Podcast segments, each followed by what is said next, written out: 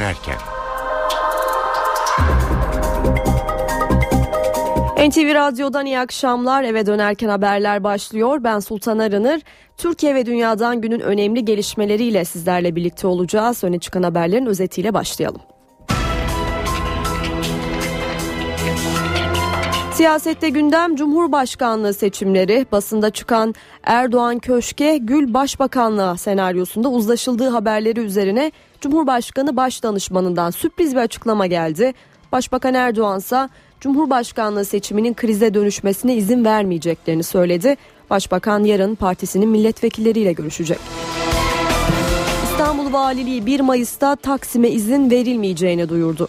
Hukukçu İbrahim Kaboğlu ise Avrupa İnsan Hakları Mahkemesi'nin İstanbul'da 1 Mayıs kutlamalarının adresi olarak Taksim Meydanı'nı tescil ettiği uyarısı yaptı. İstanbul Valisi Hüseyin Avni Mutlu bu açıklamaya karşı yetki idari makamlarda dedi. Gezi olaylarında gaz fişeği kapsülüyle hayatını kaybeden Abdullah Cömert'in davasında iddianame hazırlandı. Sanık polise 25 yıl hapis isteniyor. Cömert ailesi ise bu cezaya itiraz ediyor. Bakırköy'de bir hırsızlık vakası silahların ortaya çıkmasıyla kanla bitti. Döviz bürosu sahibi olan eski ANAP milletvekilinin eşi ve kızıyla saldırganlardan biri hayatını kaybetti. Milletvekili ve oğlu yaralı. Gökyüzünde beklenen buluşma bu sabah gerçekleşti. Dünya, Güneş ve Mars'ın buluşmasıyla dünyanın gölgesinde kalan ay kırmızı renk aldı. Kanlı Ay olarak da adlandırılan tutulma sadece Amerika kıtasından izlenebildi. Günün öne çıkan haberlerinden satır başlarını aktardık. Hemen ayrıntılara geçelim.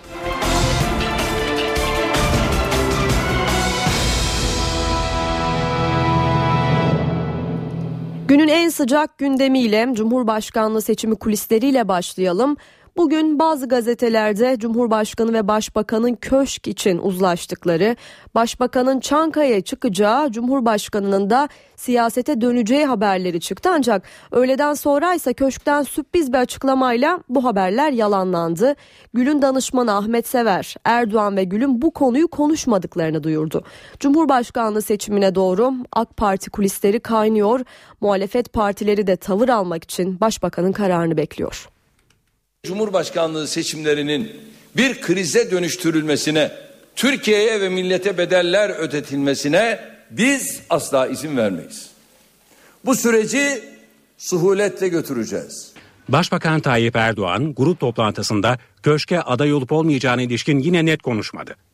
Ama süreç krize dönüşmeyecek mesajı verdi. Cumhurbaşkanlığı seçimlerine dört ay kala da aynı şekilde bayat senaryolara başvuranlar milletten gereken cevabı alırlar. Süreci ilişkin ipuçları Başbakanın siyasi başdanışmanı Yalçın Akdoğan'dan geldi. Erdoğan kendi kişisel kariyerini değil partisinin ve ülkesinin geleceğini nazara alarak bir değerlendirme yapacak ve kararını verecektir. Bu arada Çankaya Köşkü'nden de adaylık henüz görüşülmedi açıklaması geldi. Cumhurbaşkanı basın başdanışmanı Ahmet Sever, basında çıkan Gül ve Erdoğan uzlaştı, Erdoğan köşk için aday olmak istiyor. Gülse parti genel başkanlığı için mücadeleye hazırlanıyor haberlerini yalanladı.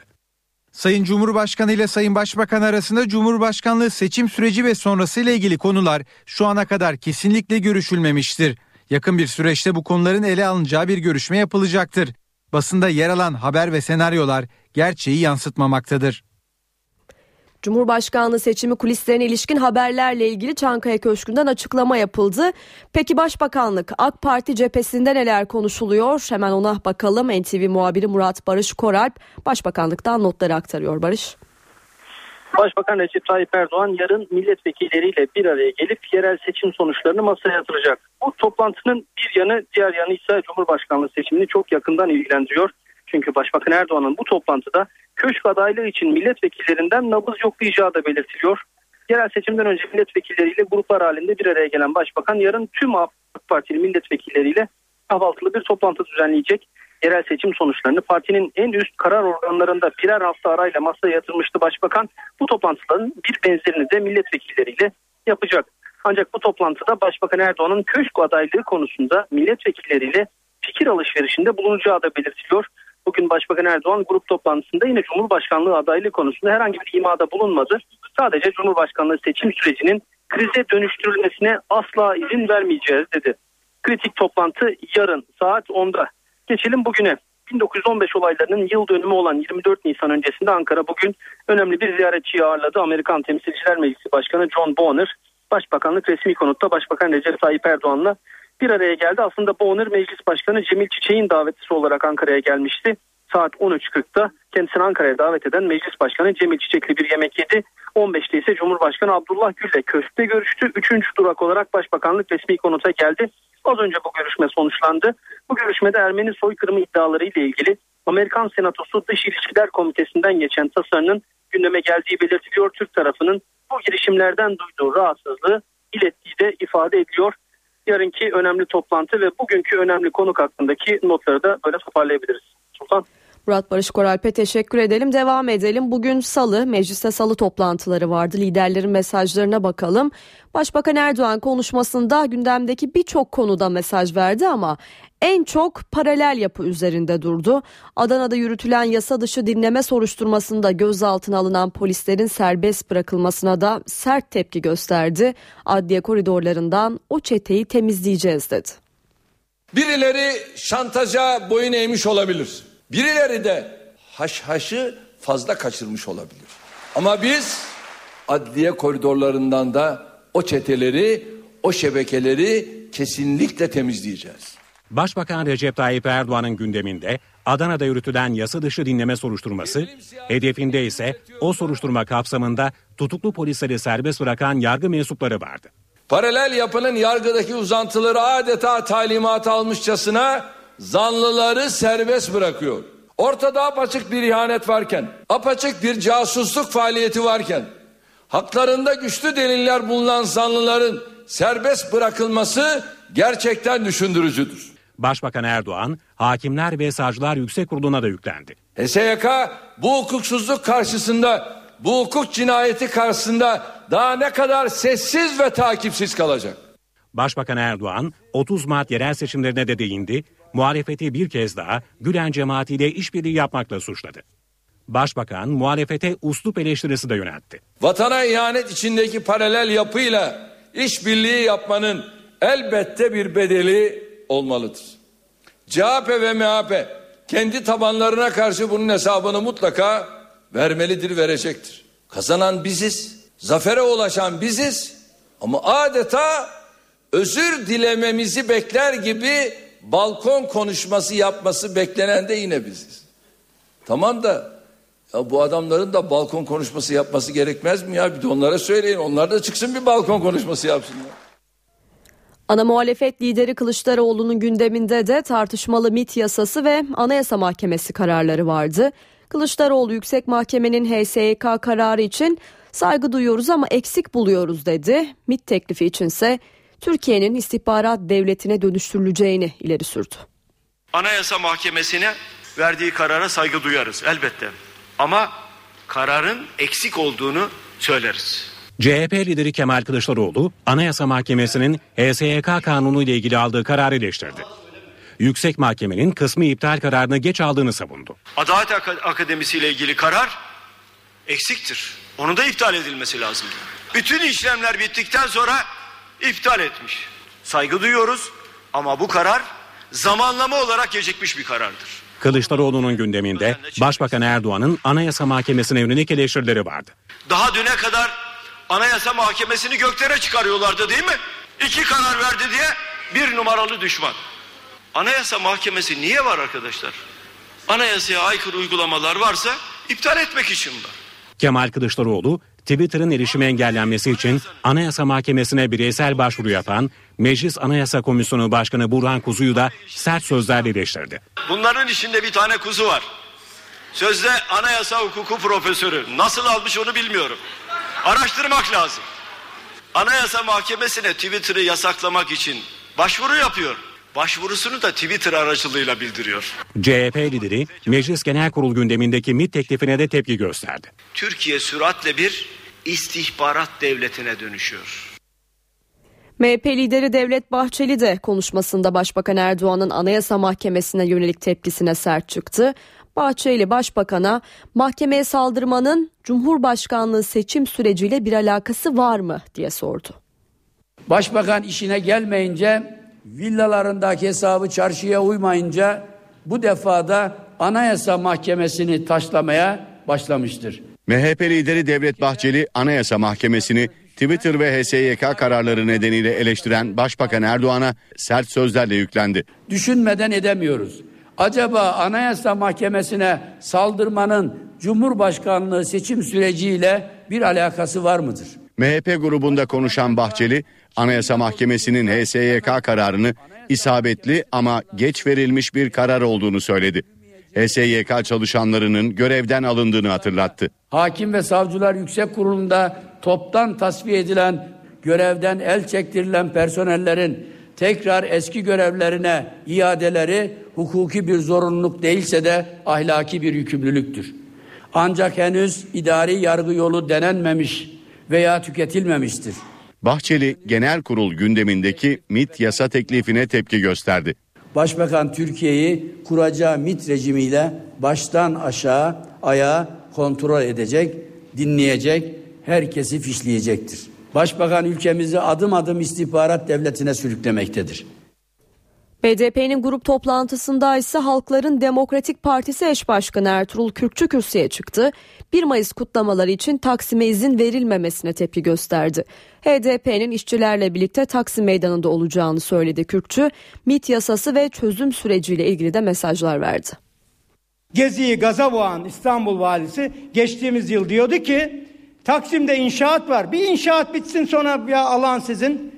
İnşaat bitti, alan bizim değil. Öyle ya ama işçiler nerede? Halkların Demokratik Partisi orada olacak. HDP eş genel başkanı Ertuğrul Kürkçü, İstanbul Valiliğinin Taksim'e 1 Mayıs yasağını bu sözlerle eleştirdi. Taksim'le ilgili kararınızı gözden geçirin. 1 Mayıs'ta Türkiye'nin gerilmesini, İstanbul'un gerilmesini, Taksim'in gerilmesini istemiyorsak işçilerin orada bulunma hakkını da e, koruyacak tedbirlerin şimdiden alınması gerekir. Kürkçü'nün gündeminde Anayasa Mahkemesi'nin Twitter ve HSYK kararları da vardı. MIT yasasına da, HSYK yasasına da, sosyal medya yasaklarına da açıkça karşıyız. Biz elimizden geleni yapacağız parlamentodan çıkmaması için. Çıkarsa da Anayasa Mahkemesi de bozarsa helal olsun. Biz bu bozma kararlarını onaylıyoruz, doğru buluyoruz. Çözüm sürecine de değinen Kürkçü, Hakkari valisine sert tepki gösterdi. Çözüm kale kol yapmakla sağlanmaz dedi. Hakkari'de yaşanan olaylar yüzünden Barış ağır yara alabilir. Uyarıyoruz. Hakkari valisine bir şey yapın. Görevden alın. Kısa bir ara verelim. Aranın ardından gündemdeki diğer gelişmelerle sizlerle olacağız.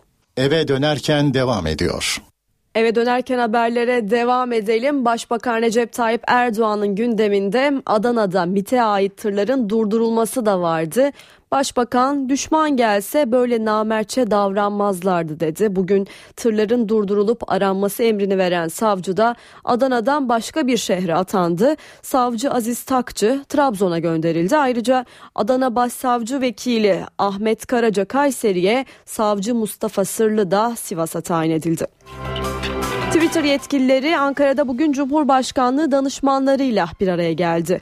Maliye Bakanı Mehmet Şimşek'ten de randevu istediler. Bakan Şimşek görüşme öncesi sosyal medya şirketlerini uyardı. Mutlaka ve mutlaka Türkiye'de ya daimi bir temsilcilik ya da bir iş yeri açmaları gerektiğine inanıyoruz. Maliye Bakanı Mehmet Şimşek bu uyarıyı sosyal medya şirketlerine yaptı. Bakan Şimşek Twitter'la devam eden görüşmelerle ilgili soruları yanıtladı. Vergi mahremiyeti nedeniyle ben isim kullanmayacağım dedi. Twitter anmadan tüm şirketler için vergiyle ilgili durumu anlattı. KDV'nin alınmasında bir sorun yok. Çünkü KDV'yi reklamı veren tabii ki taraf ödüyor. Sorun gelir ve kurumlar vergisinde yaşanıyor. Türkiye'de temsilciliği olmayan şirketlerin gelir ve kurumlar vergisi ödemediğini belirten Şimşek, Hollanda'nın elektronik ticareti takip ettiği robot programın Türkiye'ye uyarlandığını söyledi. Sosyal medyadaki reklam rakamlarının tespiti için bu sistemle çalışıldığını anlattı. Süreklilik arz eden bir ticari faaliyet içerisindeler. Haksız bir kazanç, haksız bir rekabet içindeler. Burada eğer şimdi bir iyi niyet içerisindelerse bunu yapacaklar. Yok kötü bir niyetle bu işi sürdürmek istiyorlarsa tabii ki biz de oturup bakacağız alternatiflerimize. Neler yapabiliriz? Maliye kaynaklarından edinilen bilgilere göre şirketlerin Türkiye'de temsilcilik açmaması halinde bazı adımlar atılabilir. Bu kapsamda temsilciliği olmayan şirketlere verilen reklamların katma değer vergisi iki katına çıkarılabilir. İki gündür Ankara'da bulunan Twitter temsilcileri Cumhurbaşkanlığı danışmanlarıyla bir araya geldi. Twitter yöneticileri Maliye Bakanı Şimşek'ten de randevu istedi.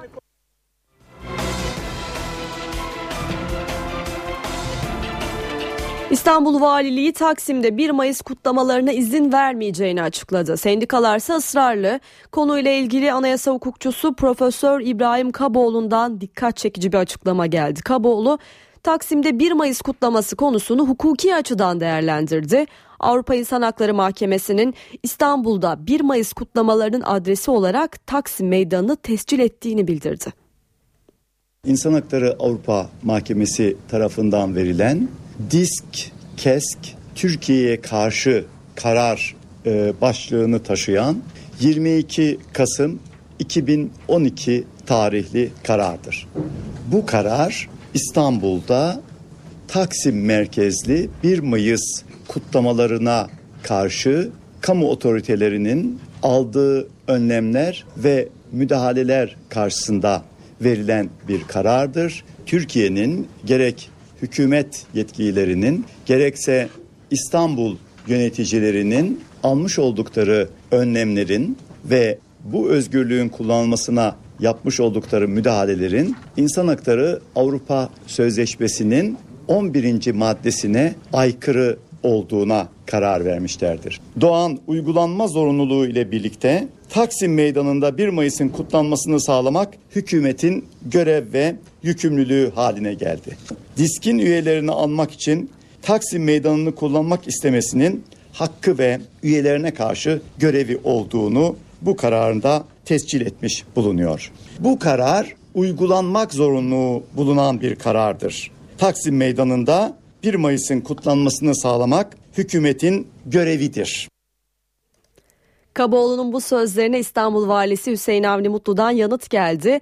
Vali Mutlu bu konuyla ilgili yetki tamamen ilgili idari makamlardadır ve hakkın kullanılması noktasında da Avrupa İnsan Hakları Sözleşmesi'ne aykırı herhangi bir şey yoktur dedi. Bu konuyla ilgili yetki tamamen e, ilgili idari makamlardadır ve e, bu hakkın kullanılması noktasında da Avrupa İnsan Hakları Sözleşmesi'ne aykırı da herhangi bir şey yoktur. Dolayısıyla biz bir hakkı da engellemiyoruz. Burada hakkın bizzat kullanılması için de alanlar gösteriyoruz.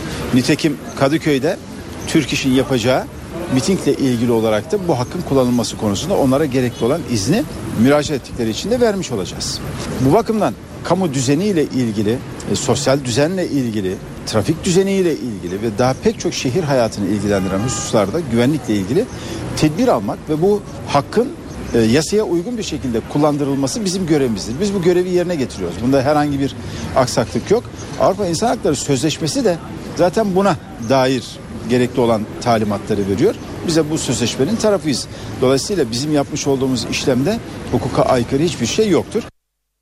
Hatay'da gezi eylemleri sırasında başına gelen gaz fişeği nedeniyle hayatını kaybeden Abdullah Cömert soruşturmasında iddianame hazırlandı. Zanlı polis memuruna olası kasıtlı adam öldürme suçundan 25 yıla kadar hapis cezası istendi. Cömert ailesinin avukatı Hatice Cansa bu cezaya itiraz ediyor. Polis öldürücü olduğunu bildiği halde gaz fişeğini kalabalığı hedef alarak ateşledi. Bu tespit Hatay'daki gezi eylemleri sırasında başına gaz fişeği isabet eden Abdullah Cömert'in ölümüyle ilgili iddianameden. Cömert'in ölümüyle ilgili soruşturmayı tamamlayan savcı, sanık polis Ahmet K. hakkında olası kasıtlı adam öldürmek suçundan 25 yıla kadar hapis cezası istedi.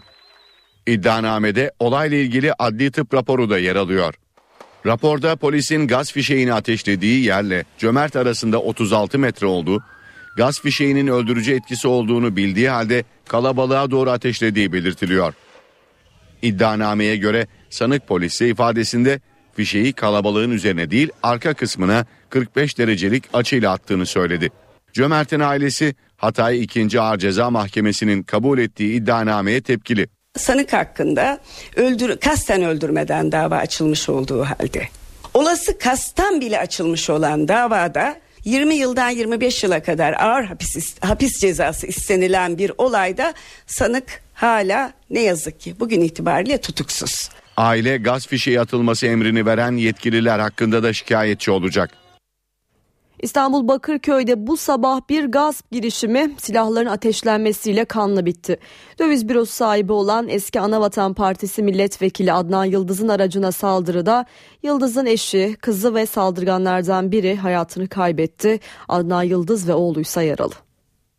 Motosikletle geldiler, para dolu çantayı gasp etmek istediler. Çatışma çıktı, 3 kişi öldü, 3 kişi de yaralandı.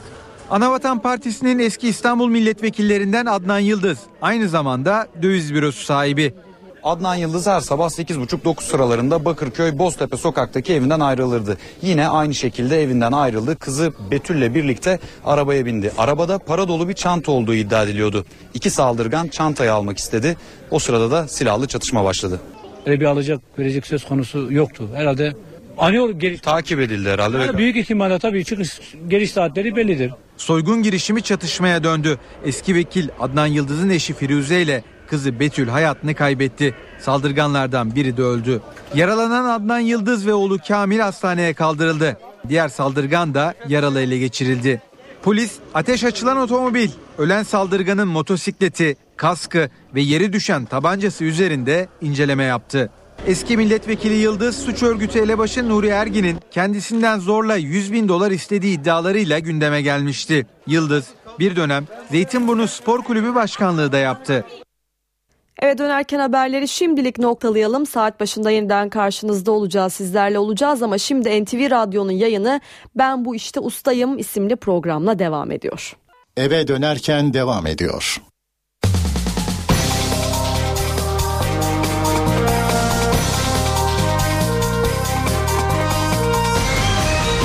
Eve dönerken. NTV Radyo'dan iyi akşamlar. Saat 18 eve dönerken haberler devam ediyor. Önce günün öne çıkan haberlerinden satır başlarını hatırlayalım. Siyasette gündem Cumhurbaşkanlığı seçimleri basında çıkan Erdoğan Köşke Gül Başbakanlığı senaryosunda uzlaşıldığı haberleri üzerine Cumhurbaşkanı Başdanışmanından sürpriz bir açıklama geldi. Başbakan Erdoğan ise Cumhurbaşkanlığı seçiminin krize dönüşmesine izin vermeyeceklerini söyledi. Başbakan yarın partisinin milletvekilleriyle görüşecek. İstanbul Valiliği 1 Mayıs'ta Taksim'e izin verilmeyeceğini duyurdu. Hukukçu İbrahim Kaboğlu ise Avrupa İnsan Hakları Mahkemesi'nin İstanbul'da 1 Mayıs kutlamalarının adresi olarak Taksim Meydanı'nı tescil ettiği uyarısı yaptı. İstanbul Valisi Hüseyin Avni Mutlu ise bu açıklamaya karşı yetki idari makamlarda dedi.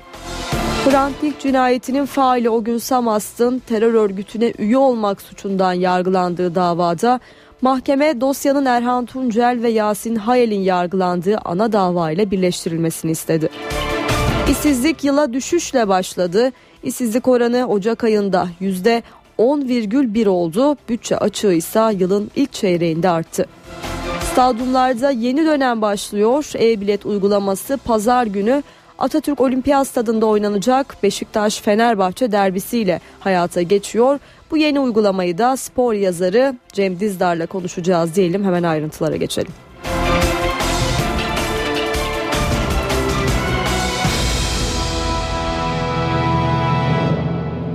Türkiye sandığa 4 ay olmasına rağmen Cumhurbaşkanlığı seçimini konuşuyor. Gazetelerde hemen hemen her gün kulis bilgileri yer almakta. Bugün onlardan birinde Cumhurbaşkanı ve Başbakanın köşk için uzlaştıkları, Başbakanın Çankaya'ya çıkacağı, Cumhurbaşkanı ise siyasete döneceği haberleri yer almıştı. Öğleden sonra ise köşkten sürpriz bir açıklamayla bu haberler yalanlandı. Gül'ün Baş danışmanı Ahmet Sever, Erdoğan ve Gül'ün bu konuyu konuşmadıklarını duyurdu. Cumhurbaşkanlığı seçimine doğru AK Parti kulisleri kaynıyor. Muhalefet partileri de tavır almak için başbakanın kararını bekliyor. Cumhurbaşkanlığı seçimlerinin bir krize dönüştürülmesine, Türkiye'ye ve millete bedeller ödetilmesine biz asla izin vermeyiz. Bu süreci suhuletle götüreceğiz. Başbakan Tayyip Erdoğan grup toplantısında köşke aday olup olmayacağına ilişkin yine net konuşmadı. Ama süreç krize dönüşmeyecek mesajı verdi.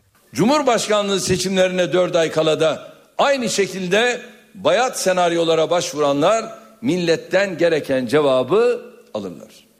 Süreci ilişkin ipuçları Başbakanın siyasi başdanışmanı Yalçın Akdoğan'dan geldi. Erdoğan kendi kişisel kariyerini değil partisinin ve ülkesinin geleceğini nazara alarak bir değerlendirme yapacak ve kararını verecektir.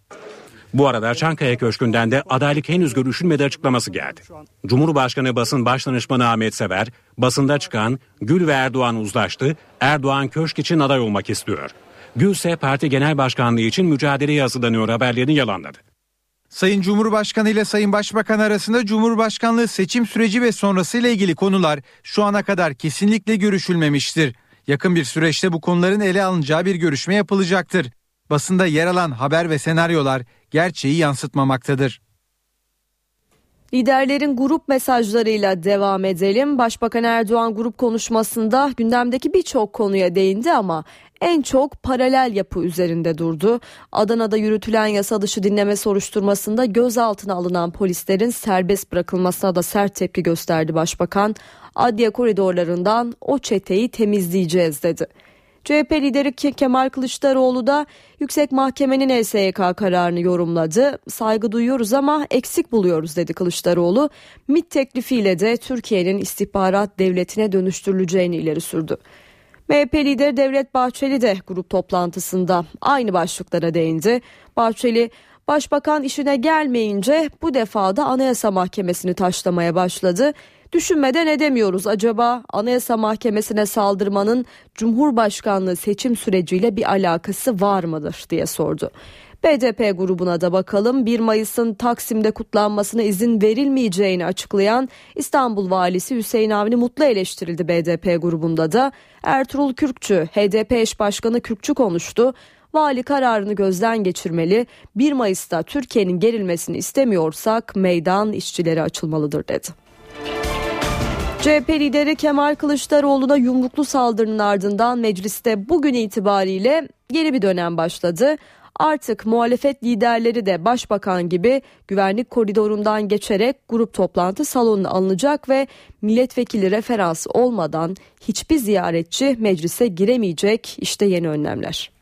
Milletvekili referansı olmadan meclise girilemeyecek. Kulislere ziyaretçi alınmayacak. Korumalar da giremeyecek tüm liderler için güvenlik koridoru oluşturulacak. Mecliste CHP liderine yönelik saldırının ardından güvenlik önlemleri arttırıldı. Mecliste güvenlik ile ilgili yeni bir dönem başlıyor. CHP lideri Kılıçdaroğlu'na yönelik yumruklu saldırının gerçekleştiği koridor ziyaretçilere tamamen kapatıldı. Ziyaretçiler için böylesi bir güvenlik şeridi de çekildi. Ziyaretçiler buradan sonrasına geçemeyecekler. Hatta kulisteki koltuklar da kimsenin oturmaması için ters çevrildi. Grup toplantıları başlamadan önce bomba arama köpeğiyle de son kontroller yapıldı. Sadece bina içinde değil dışarıda da çalışma vardı. Güvenlik artık meclisteki birinci öncelik Kılıçdaroğlu'na yapılan saldırının ardından yapılan toplantıda meclisteki güvenlik kamerası sayısının artırılmasına karar verilmişti. Şimdi o karar hayata geçiriliyor. Yeni önlemler ilk kez bu hafta grup toplantılarında uygulamaya kondu. Mecliste liderler için güvenlik alanları oluşturuldu. O güvenlik alanından geçen ilk lider ise MHP lideri Devlet Bahçeli. Bahçeli güvenlik önlemleri eşliğinde grup toplantı salonuna giriyor. MHP liderine toplantıdan sonra yeni önlemler soruldu. Bunun çok abartıldığı kanaatindeyim. Milliyetçi Hareket Partisi'nin bir güvenlik sorunu yoktur. Kendi güvenliğimizi kendimiz sağlarız her zaman. Türkiye Büyük Millet Meclisi'nin değerli mensuplarını, personelini aşırı derecede yormanın da bir manası yoktur. Şimdi meclise gidelim. Parlamentoda MIT düzenlemesinin görüşmeleri sürüyor. Muhalefetin tepkisi nedeniyle bugün yine ortam gergin. Son bilgileri NTV muhabiri Özgür Akbaş'tan alacağız. Özgür. İktidarla muhalefeti karşı karşıya getiren Milli İstihbarat Teşkilatı'nın yapısında köklü değişiklikler içeren düzenlemenin görüşmelerine kaldığı yerden devam ediliyor Meclis Genel Kurulu'nda. Geçen hafta birinci bölümün birinci maddesinin görüşmeleri tamamlanamamıştı. Bugün e, birinci bölümün birinci maddesi üzerinden görüşmeler başladı. E, birinci bölümün 7 maddeden oluştuğunu söyleyelim. E, toplamda 15 maddelik bir kanun teklifi bu. Birinci bölüm 7 maddeden oluşuyor. ikinci bölüm ise 8 maddeden oluşuyor. Bugün e, iktidar kanadı e, ilk 7 ilk bölümde oluşan 7 e, maddeyi e, görüşerek tamamlamak istiyor. Tabi burada oldukça tartışmalı noktalar söz konusu. Geçen hafta e, yoğun tartışmalar yaşanmıştı. Özellikle Başbakan Yardımcısı Beşir Atalay'la muhalefet e, arasında oldukça gergin bir atmosfer yaşanmıştı. E, bugün de yine e, bazı gerilimlerin yaşanması bekleniyor. Çünkü muhalefet kanun teklifinin anayasaya aykırılık içerdiğini e, ve Türkiye'nin bir istihbarat devletine dönüşeceğini e, dönüşeceği, dönüşeceği iddiasında bulunuyor. Tabi bu iddialara da e, iktidar partisi AK Parti karşı çıkan e, konuşmalar yapıyor. Bugün e, merak edilen konu e, Milli İstihbarat Teşkilatı'nın e, meclis denetimine açılıp açılmayacağı konusu. E, bu konuyla ilgili Başbakan Yardımcısı Beşir Atalay geçen hafta söz verdik. E, denetimine MIT'i açacağız dedi. Meclis denetimine Milli İstihbarat Teşkilatı nasıl açılacak? İşte bu sorunun da cevabı aranıyor. Hafta sonu bu konuyla ilgili AK Parti bir çalışma yaptı. Bir önerge hazırlığı yapıldı. Ancak bu önergenin bugün değil yarın e, meclise sunulması, Meclis Genel Kurulu'na sunulması bekleniyor. E, bu konuyla ilgili bir e, ihtisas komisyonu kurulması ve meclisin iti e, denetlemesinin önü açılması bekleniyor. Evet bir kez daha tekrarlayalım. E, MİT görüşmeleri genel kurulda başladı. E, bugün de yoğun bir mesai yaşanacak gibi gözüküyor Sultan. İstanbul Valiliği Taksim'de 1 Mayıs kutlamalarına izin vermeyeceğini açıkladı. Sendikalarsa ısrarlı. Konuyla ilgili anayasa hukukçusu Profesör İbrahim Kaboğlu'ndansa dikkat çekici bir açıklama geldi. Kaboğlu Taksim'de 1 Mayıs kutlaması konusunu hukuki açıdan değerlendirdi. Avrupa İnsan Hakları Mahkemesi'nin İstanbul'da 1 Mayıs kutlamalarının adresi olarak Taksim Meydanı'nı tescil ettiğini bildirdi. İnsan Hakları Avrupa Mahkemesi tarafından verilen disk kesk Türkiye'ye karşı karar e, başlığını taşıyan 22 Kasım 2012 tarihli karardır.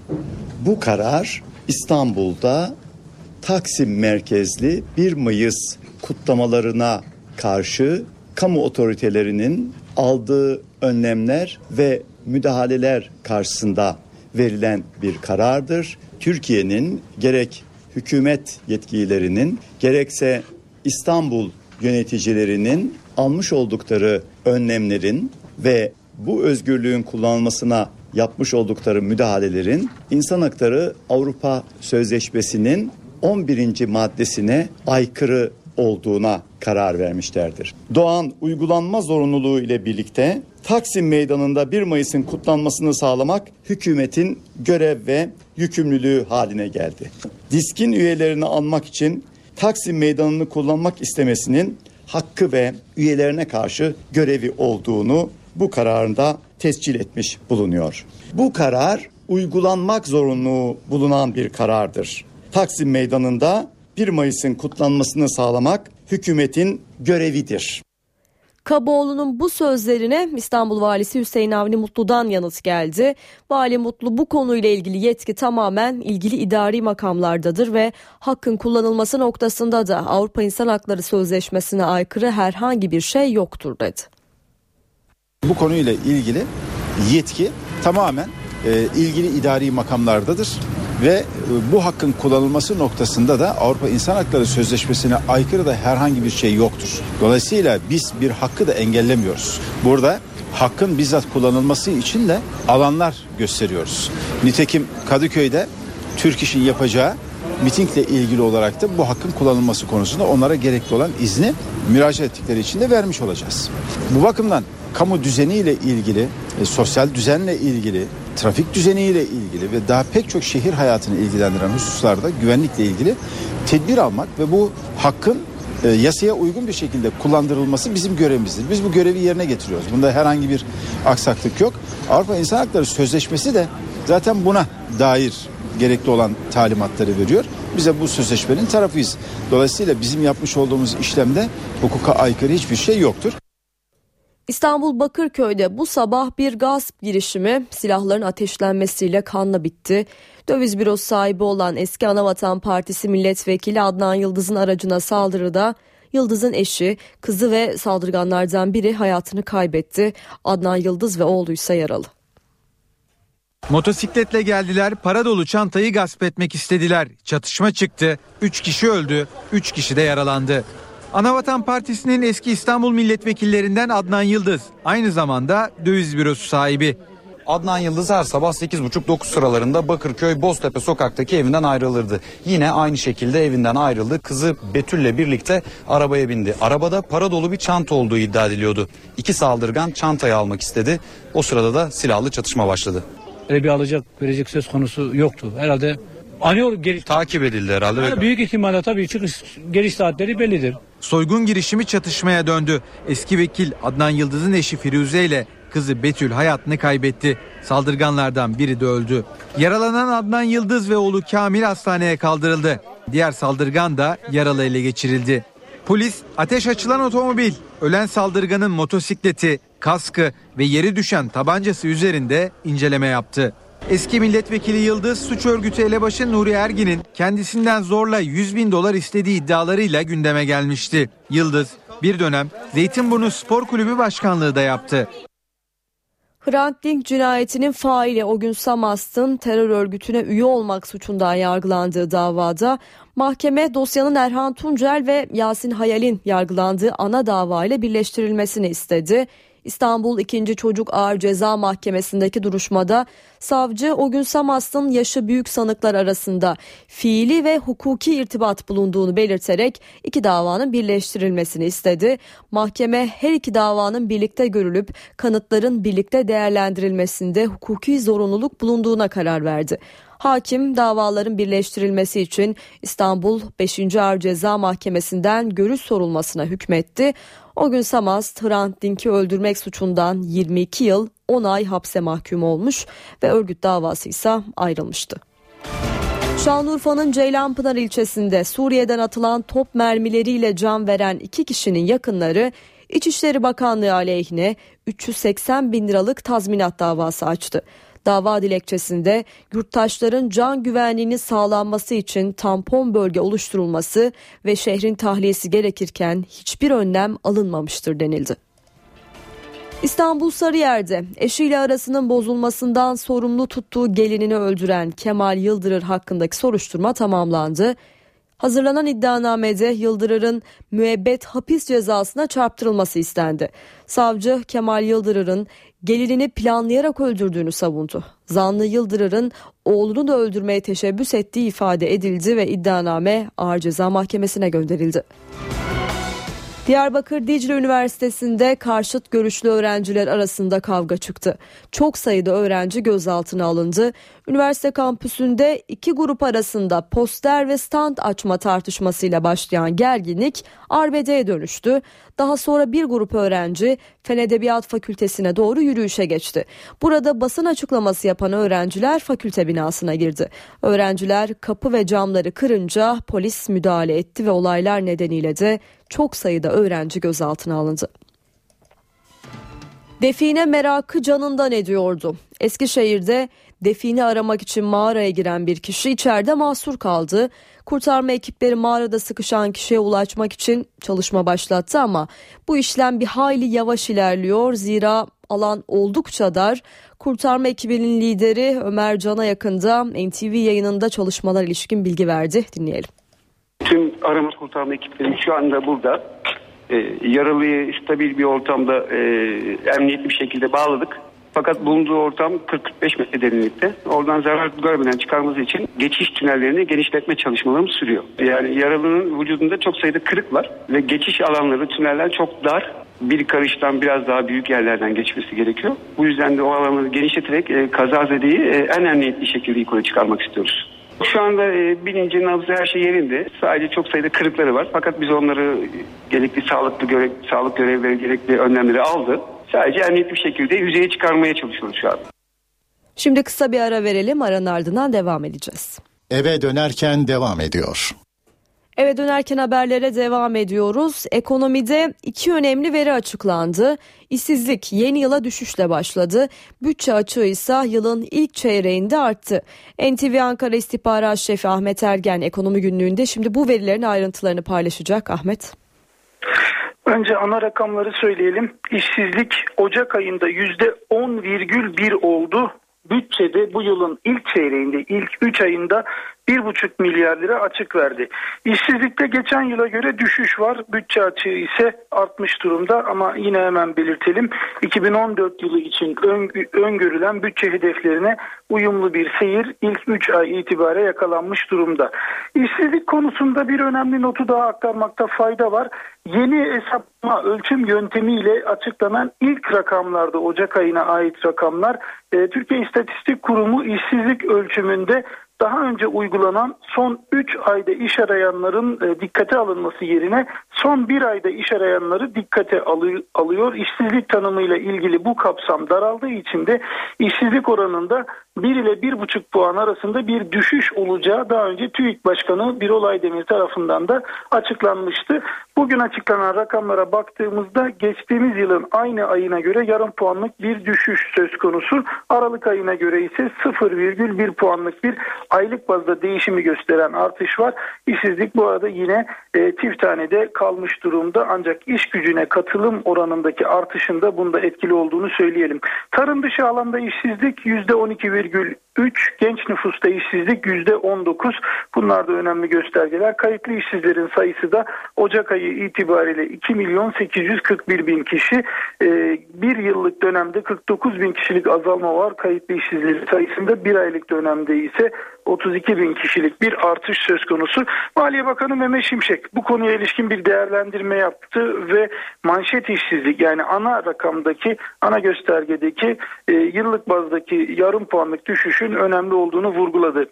Bütçeye geldiğimizde e, 2013 yılının ilk çeyreğinde bütçe 897 milyon lira açık vermişti. Bu yıl ise 1,5 milyar lira açık verdi. Ancak Maliye Bakanı Mehmet Şimşek yılbaşındaki öngörüler çerçevesinde bir bütçe gidişatı olduğunu vurguladı. Buna rağmen ihtiyatın elden bırakılmayacağını yılın kalan 9 aylık bölümünde de mali disiplinin devam edeceğini ifade etti. 3 aylık dönemde baktığımızda Bütçe gelirleri %11'e yakın arttı. 104,3 milyar lira oldu. Bütçe giderleri ise %11,3 oranında artarak 105,8 milyar lira olarak gerçekleşti. Maliye Bakanı Mehmet Şimşek'in açıklamalarından bir notu daha aktarmakta fayda var. Bu yıl uluslararası kuruluşlar Türkiye'nin ekonomik büyümesine ilişkin tahminlerini aşağı çekmişlerdi. Maliye Bakanı Mehmet Şimşek büyüme istenilen ölçüde olmazsa ek tedbir alınır mı sorusunu yanıtlarken hiçbir şekilde şu anda gündemimizde zam yok dedi. Ahmet Ergen'e teşekkür edelim verdiği bilgiler için ve hemen para ve sermaye piyasalarındaki işlemlere bakalım. Borsa İstanbul günü 72.438 puandan tamamladı. Serbest piyasada dolar 2 lira 14 kuruş, euro ise 2 lira 95 kuruştan işlem gördü. Kapalı çarşıda ise Cumhuriyet altını 603, çeyrek altın 146 liradan satıldı. NTV Radyo Sinoplular Türkiye'nin en mutlu şehrinde yaşamayı neye borçlu? Türkiye İstatistik Kurumu'nun mutluluk araştırmasında ilk sırada yer alan Sinop'un sırrı ekonomik refah ve özgür yapı. Tunceliler ise refah olmadığı gerekçesiyle kendilerini en mutsuz hissedenler Sinop ve Tunceli'de yaşayanları dinleyelim şimdi. Yaşam standartları açısından Sinop yaşanması en kolay, en güzel illerden bir tanesi öyle söyleyeyim. Türkiye'nin en mutlu insanları Sinop'ta yaşıyor. Tespit Türkiye İstatistik Kurumu'nun yaptığı araştırmadan. Kentte yaşayanların %77,7'si mutlu olduklarını söyledi. Sinoplulara göre bunun farklı nedenleri var. Kimse kimseye karışmıyor. Bir kere modern bir şehir. Her türlü insanın duygularını rahatça ifade edebildiği bir şehir. Sinop'ta işsizlik oranı bir nebze olarak az. Çünkü nüfus az olduğu için bana göre insanların çoğu burada rahat bir şekilde iş bulabiliyorlar. Mutlu olduğunu söyleyen kişi sayısının en az olduğu ilse Tunceli. Tunceli okuma oranı en yüksek olan il fakat üniversitede bir sürü gencimiz boş olduğundan dolayı olabilir. Ekonomik nedenlerden dolayıdır diyorum. Kamu hizmetleri başta olmak üzere diğer bütün hizmet alanlarından yeterince faydalanmadığını, yararlanmadığını, bunların kendisinin mutluluğuna yansımadığını söyleyebiliriz. Tunceli araştırmada geleceklerinden umutlu birey sayısının en az olduğu kentlerden biri olarak da gösterildi. Şap Enstitüsü'ndeki aşılara yönelik saldırı yapıldığı bilgisi resmen doğrulandı. 30 milyon doz aşının son anda kurtarıldığı açıklanırken olayda yabancı istihbarat örgütü şüphesi üzerinde duruluyor. Ankara'daki Şap Enstitüsü'ne saldırı düzenlendiği ortaya çıktı. Olay Şubat ayında yaşandı. Milliyet gazetesinin haberine göre zanlılar gece 01.30 sıralarında Şap Enstitüsü yerleşkesine geldi ve tel örgüleri keserek enstitüye girdi. Ardından da 30 milyon doz aşının bulunduğu bölüme elektrik sağlayan kabloları kestiler. Hedeflerinde milyarlarca lira değerindeki aşılar vardı. Tel örgüleri keserek içeri giren zanlı ya da zanlılar kameralara görünmeden 30 milyon hayvan aşısının bulunduğu bölüme geçtiler ve burayı besleyen şehir elektriğini kestiler. İşi şansa bırakmayan zanlılar ardından depoları soğutan jeneratörleri de etkisiz hale getirdiler. Başkent polisi şimdi esrarengiz sabotajın izini sürüyor. Aşı bölümündeki elektrik kesintisi enstitü görevlilerince tesadüfen fark edildi. Durum hemen polis ve enstitü yetkililerine bildirildi. Uygun saklama koşullarında tutulmaması sonucu çok kısa sürede kullanılamaz hale gelebilen aşıların bozulmaması için zamana karşı yarış başlatıldı. Bir buçuk saat süren çalışmanın sonucu güç üniteleri yeniden çalıştırıldı. Polis ülke hayvancılığına saldırı olarak nitelenen olayda yabancı istihbarat örgütü şüphesi üzerinde duruyor. Saat 18.28 öne çıkan haberlerin satır başlarını tekrar hatırlatalım.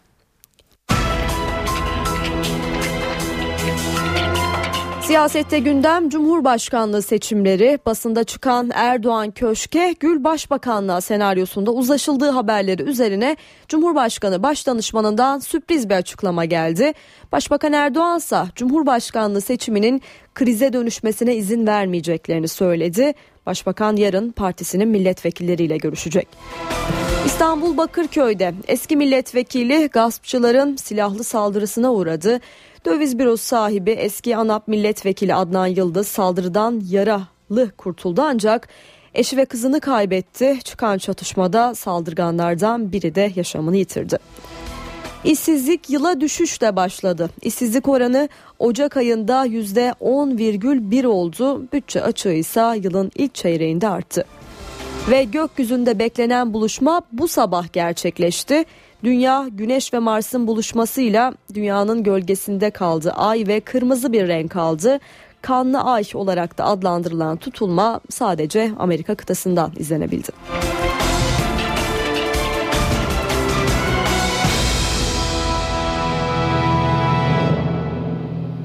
Şimdi yurt geneli için hava tahminlerini alalım ve hemen NTV Meteoroloji Editörü Gökhan Aburo dinleyelim. İyi akşamlar. Batıda lodo sıcaklıkları yükseltmeye devam ediyor. Perşembe günü hava sıcak, cuma günü Trakya'dan başlayarak hava serinliyor. Ama uzun süreli değil.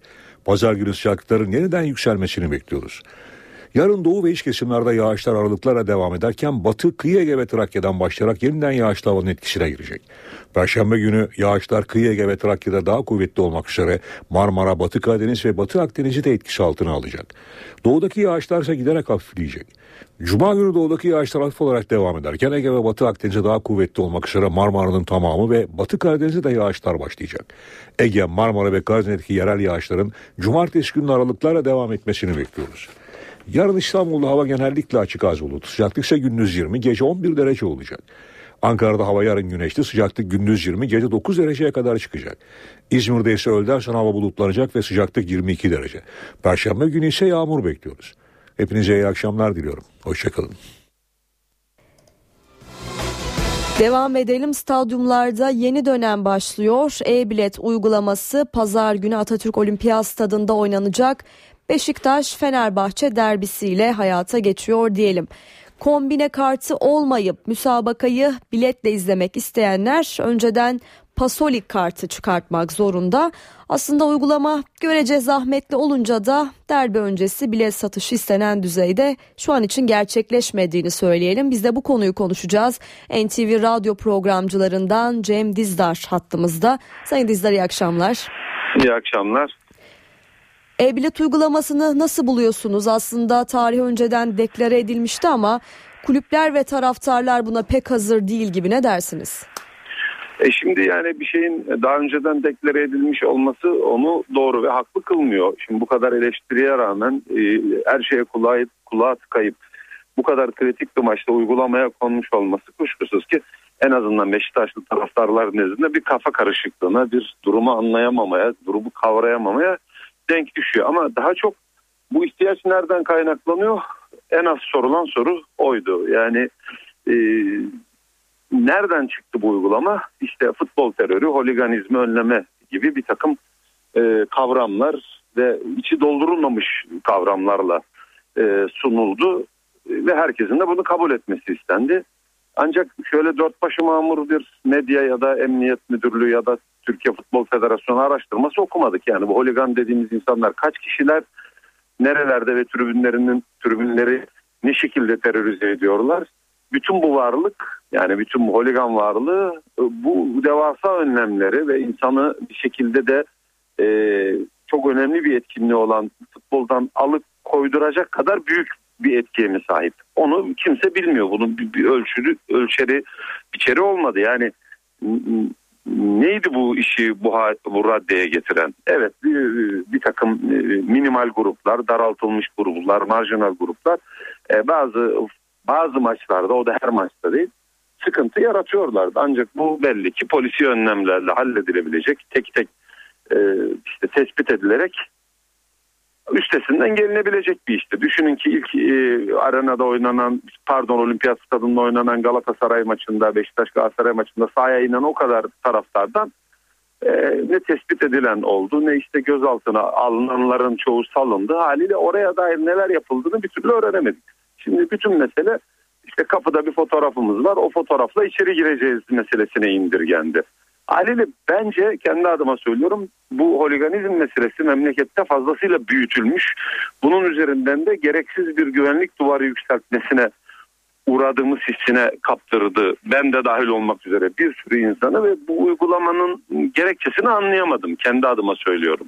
Şimdi uygulanmış olması eğer yasalsa bu mevzuat iki kere ertelenmiş. Bu sezonun sonuna kadar ertelenir ya da bunun bir deneme uygulaması olduğu söylenir ve ortaya çıkacak arızalar zaman içerisinde tespit edilerek giderilebilirdi. Şimdi bir dahaki sene Beşiktaş'ın Ağustos ayından itibaren Olimpiyat stadında oynamayacağını Beşiktaş yöneticileri başkan da dahil olmak üzere deklare ediyor.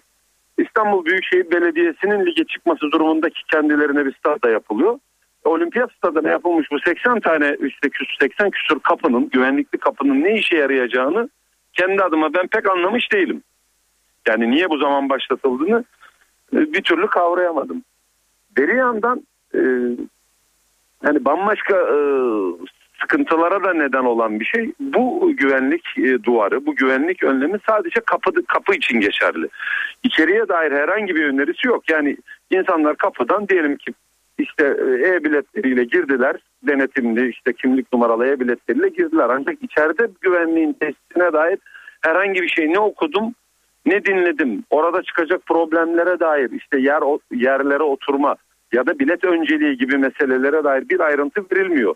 Şimdi deniyor ki e, işte biz bir bilet alacağız bir yerde oturacağız. E ben orada oturmak istemiyorum. Ya biliyor muyum oranın benim için ayrılıp ayrılmadığını? Yani gözüm görmüyor. Kale arkasında oturmayayım. Maraton tribününün şurasında değil de burasında oturmak gibi tercihleri olabilecek mi insanların? Sonra insanların nasıl oluyor da Fenerbahçeli, Beşiktaşlı, Galatasaraylı diye kartlar üzerinden tasdif ediyoruz. Yani insanlar belki bu kimliklerinin deşifre edilmesini istemiyor olabilirler. Bir şehirde olup Beşiktaş'ı, Galatasaray, Fenerbahçe'yi tutup diğer takımların maçına gitmekten nasıl alıkonulabilir bir Türkiye Cumhuriyeti vatandaşı? Aynı zamanda bu biletler e, 4 büyük için 25 lira yani işte bu pas kartlar, bu işte temel kart 25 lira. Diğer takımlar için hangi ölçütlerle 15 lira oluyor gibi türlü çeşitli sorular ortalıkta dolanıyor. Yani bu uygulama bir şekilde hani ülkemize özgü olan kervan yolda düzülür mantığıyla sanki devreye sokulmuş gibi. O nedenle de bu kadar kritik bir maçta e, tekrar işte huzurlara geliyor olması herhalde Beşiktaşlıların en çok da Beşiktaşların diyelim fazlasıyla canını sıkmış olmalı. Sayın Dizdar bu konuyla ilgili konuşacak çok şey var. Size zaten yarım saat sonra Çift Forvet programında ayrıntılarıyla paylaşacaksınız ama son kez de şunu sorayım size. Pazar günü tribünler boş kalır mı ne dersiniz? E şimdi bilet satışları konusunda bugün gazeteye yansıyan e, rakamlar e, Beşiktaş 2. Başkan Ahmet Nurçevi'nin de belirttiği dün üzerinden konuşuyorum. 3500 tane filan bilet satıldığı söyleniyor. E, şimdi hani bu, bu hızla devam ederse yaklaşık bir 10 bin 15 bin tane bilet satılacak demektir. E, Beşiktaş yaklaşık 8 ile 9 bin arası bir kombine e, satıldı ve bunları 2 ile çarpıyoruz e, Kasımpaşa stadındaki tek kombine için. Yani 15-20 bin arası kombineli biletli 10-12 bin tane de demek ki e, kaba hesapla normal işte bu yeni e-biletli e, seyirci gidecek 30-35 bin kişiye e, denk geliyor bu rakam. 30-35 bin kişi yani çok küçük bir rakam ülkemizde değil ama e, mesele olimpiyat stadında olunca e, ilk maç hani Galatasaray maçındaki o 80 bin rakamına ulaşmak isteyecektir Beşiktaş yönetimi ki e, Beşiktaş yöneticileri e, bu maçtan özellikle çok yüksek bir gelir de bekliyorlardı aynı zamanda. Herhalde Beşiktaş'ın aleyhine hem taraftar sayısı olarak hem e, maddi anlamda çok ciddi zarar veren e, bir uygulama gibi görünüyor Beşiktaş cephesi açısından. Ben hani 30 bin e, taraftarın fena olmayan bir kalabalık olduğunu düşünürüm Türkiye'de. Zaten ülke ortalaması e, 15 ile 17 bin arasında. Hani Fenerbahçe Galatasaray zorluyor onları 20 bine çıkarmaya. O nedenle de en azından bu maç için fena değil diyelim. Peki Sayın Cem Dizdar çok teşekkürler değerlendirmeleriniz için. Biz eve dönerken ederim, haberlere kolay şimdi kısa bir ara verelim. Eve dönerken devam ediyor. Dünyanın gündemiyle devam edelim. İlk sırada Ukrayna var. Kiev yönetiminden gelen sert mesajlara rağmen ülkenin doğusunda işgal sürüyor. Başkentte ise Rusya yanlısı görüşleriyle bilinen bir politikacı yumurtalı ve yumruklu saldırıya uğradı.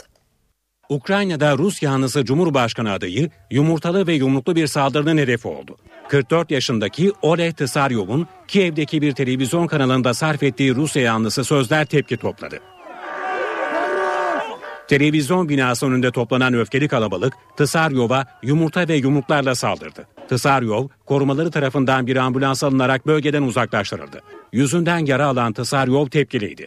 Rus askerlerine Ukrayna'ya girme talimatını veren ben değilim. Ben buna karşıyım. Ukraynalılar birbirini dinlemeyi öğrenmek zorunda.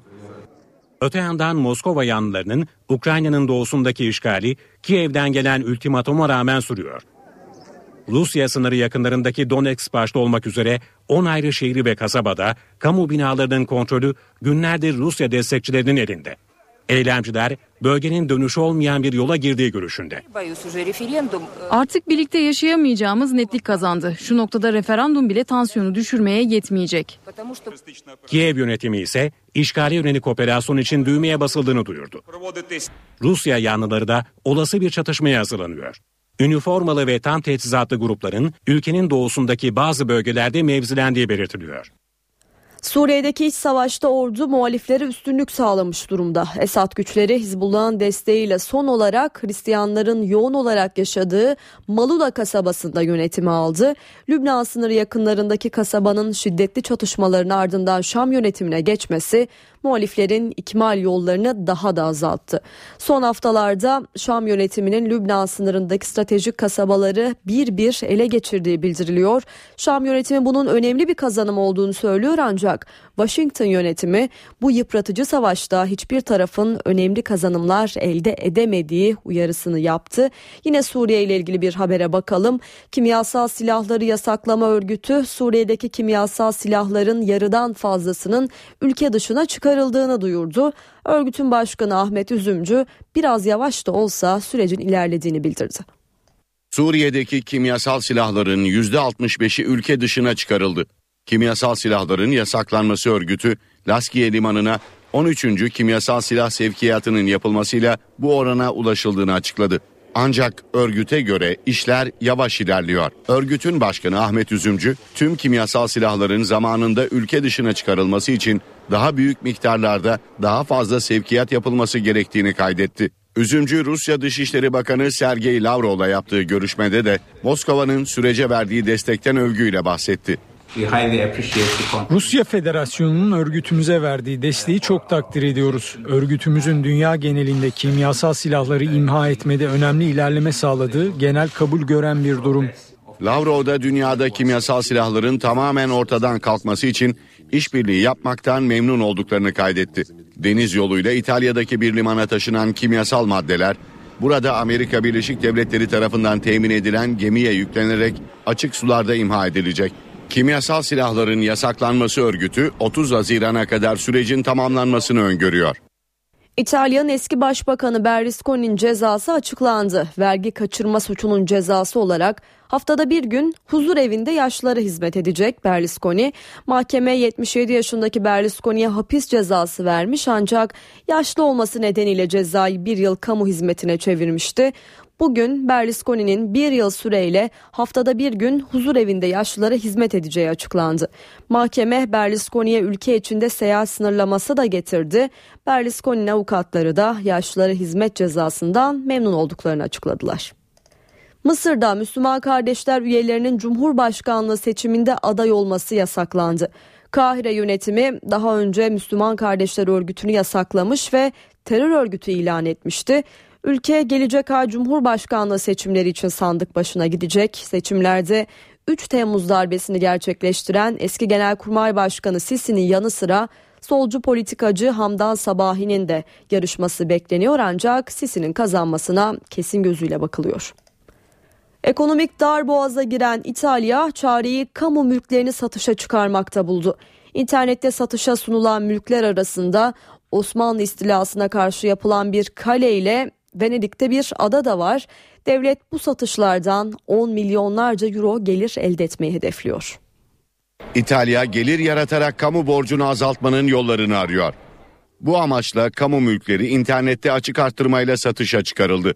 Satışa sunulanlar arasında Osmanlı akınlarına karşı inşa edilen Gradiska di Zonzo Kalesi de var. Kale inşa edilirken Leonardo da Vinci'nin görüşlerine başvurulmuş. Venedik'teki 7,5 hektarlık Poveglia adası da satışta. Üzerinde sadece bir binanın olduğu adaya turizme açılması amacıyla yatırım yapılması bekleniyor. Toplam 150 irili ufaklı gayrimenkulün internet üzerinden açık artırmayla satılması planlanıyor. Teklif için son tarih ise 6 Mayıs. İtalya hükümeti bu satışlardan 10 milyonlarca euro gelir elde etmeyi hedefliyor.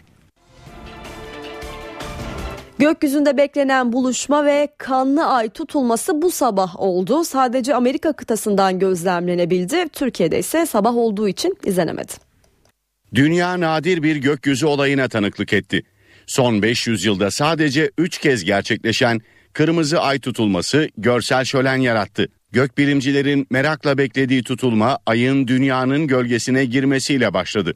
Ay dünyanın gölgesine girdikçe rengi gümüşten bakıra döndü. Gölge ayın yüzeyini tamamen kaplayınca ise kanlı ay tutulması olarak da adlandırılan tutulma gerçekleşti. Kırmızı renk tutulma sırasında dünyadan yansıyan güneş ışınlarının ayın üzerine düşmeye devam etmesiyle açıklanıyor. Yaklaşık 78 dakika süren tutulma sadece Kuzey Amerika, Avustralya ve Yeni Zelanda'da izlenebildi. Bu nadir doğa olayı 4 kanlı ay tutulmasından oluşan serinin ilki olma özelliğini taşıyor. 8 Kasım 2014, 4 Nisan ve 28 Eylül 2015 tarihlerinde tekrar yaşanacak. Kim astrologlar ay tutulmasının dünyayı olumsuz etkileyeceği, doğal afetler yaşanacağı iddialarında bulunmuştu ancak tabi bilim adamları, bilim insanları bu iddialara tepkili. NTV Radyo'ya konuşan gökbilimci doktor Ayşe Ulubay'ın değerlendirmesini dinleyelim. İnsan psikolojisini yani güneşin, dünyanın, ayın o e, e, özel konumlanmaları nedeniyle tutulmaların gerçekleşmesinin insan psikolojisi üzerinde ben ayrıca bir etki olacağını Hı. düşünmüyorum. Yani bildiğimiz kadarıyla böyle bir etki e, söz konusu değil. Yani tarih boyunca tutulmaların denk geldiği zamanlar e, o dönem içerisinde yaşanan çeşitli e, e, işte savaşlara, felaketlere vesaire denk gelmiş ama denk gelmiş diyorum. Bunlar e, tamamen tesadüfi olaylar. E, işte bu kırmızı ay tutulması ya da kanlı ay tutulması denilen doğa olayının gerçekleştiği yıllardan bir kısmında da buna benzer olaylar olmuş. Dolayısıyla insanlarda zaman acaba işte bu kırmızı ay tutulmaları işte bir takım felaketlere sebep olacak mı türünden kaygılara yol açmış ama aslında herhangi bir felaketin, işte savaşın vesaire yaşanmadığı kanlı ay tutulması dönemleri de var. Bu doğa olayından olumsuz çıkarımlarda bulunmak çok doğru değil. Bu haberle veda edelim ancak saat başında tekrar sizlerle olacağız. Eve dönerken devam ediyor. Saat 19 eve dönerken haberlerde günün öne çıkan başlıklarını aktaracağız. Ukrayna hükümeti ayrılıkçı Rus yanlılarına karşı iki kentte operasyon başlattı. Operasyon ülkenin doğusundaki Slavyansk ve Kramatorsk kentlerinde devam ediyor. Ukrayna'nın geçici Cumhurbaşkanı Turchinov, Kramatorsk'ta bir üssün kontrolünün Rus yanlılarının dan geri alındığını açıkladı. Rus yanlılarının üssü yeniden işgal etmek istemesi üzerine Ukrayna askerlerin ateş açtığı belirtiliyor ve Interfax haber ajansı bu açılan ateşte 11 kişinin hayatını kaybettiğini duyurdu. Çankaya Köşkü'nden basında çıkan Başbakan Erdoğan ve Cumhurbaşkanı Gül Çankaya için uzlaştı haberlerine yalanlama geldi. Cumhurbaşkanlığı basın baş danışmanı Ahmet Sever, Sayın Cumhurbaşkanı ile Sayın Başbakan arasında Cumhurbaşkanlığı seçim süreci ve sonrası ile ilgili konular şu ana kadar kesinlikle görüşülmemiştir dedi. Sever yakın bir süreçte bu konuların ele alınacağı bir görüşmenin yapılacağını belirtti. İstanbul Valiliği 1 Mayıs'ta Taksim'e izin verilmeyeceğini duyurdu. Hukukçu İbrahim Kaboğlu ise Avrupa İnsan Hakları Mahkemesi'nin İstanbul'da 1 Mayıs kutlamalarının adresi olarak Taksim Meydanı'na tescil ettiği uyarısı yaptı. İstanbul Valisi Hüseyin Avni Mutlu da bu açıklamaya karşı yetki idari makamlarda dedi. İstanbul Bakırköy'de soygun girişiminde bir gaspçı 3 kişi hayatını kaybetti. Döviz bürosu sahibi eski ANAP milletvekili Adnan Yıldız ve ailesi silahlı saldırıya uğradı.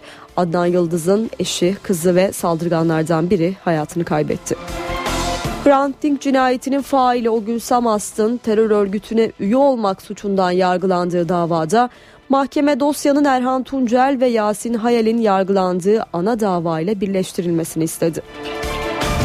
İstanbul Sirkeci'de 5 yaşındaki Ece Su Yılmaz'la anneannesinin öldüğü arabalı vapur kazası ile ilgili dava açıldı. İstanbul 16. Ağır Ceza Mahkemesi gemi kaptanı ve iki personelin taksirle ölüme sebebiyet vermek suçundan 15'er yıla kadar hapsi istenen iddianameyi kabul etti. Mahkeme önümüzdeki günlerde duruşma gününü belirleyerek sanıkları yargılamaya başlayacak. Ve işsizlik yıla düşüşle başladı. İşsizlik oranı Ocak ayında %10,1 oldu. Bütçe açığı ise yılın ilk çeyreğinde arttı.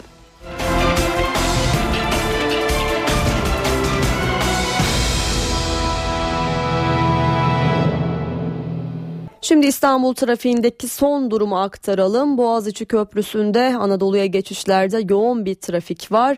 Ters istikamette Anadolu'dan Avrupa'ya geçişlerde ise trafik açık. Fatih Sultan Mehmet Köprüsü'nde Anadolu'ya geçişlerde yine yoğun bir trafik var. Hatta trafiğin akmadığını belirtelim. Avrupa'ya geçişlerde ise yoğun akıcı bir trafik söz konusu.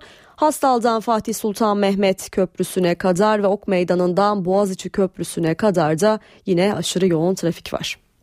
Eve dönerken haberleri noktalayalım. NTV Radyo'da kısa bir aranın ardından Cem Dizdar ve Gürcan Bilgiç'le Çift Forvet programı başlayacak. İyi akşamlar.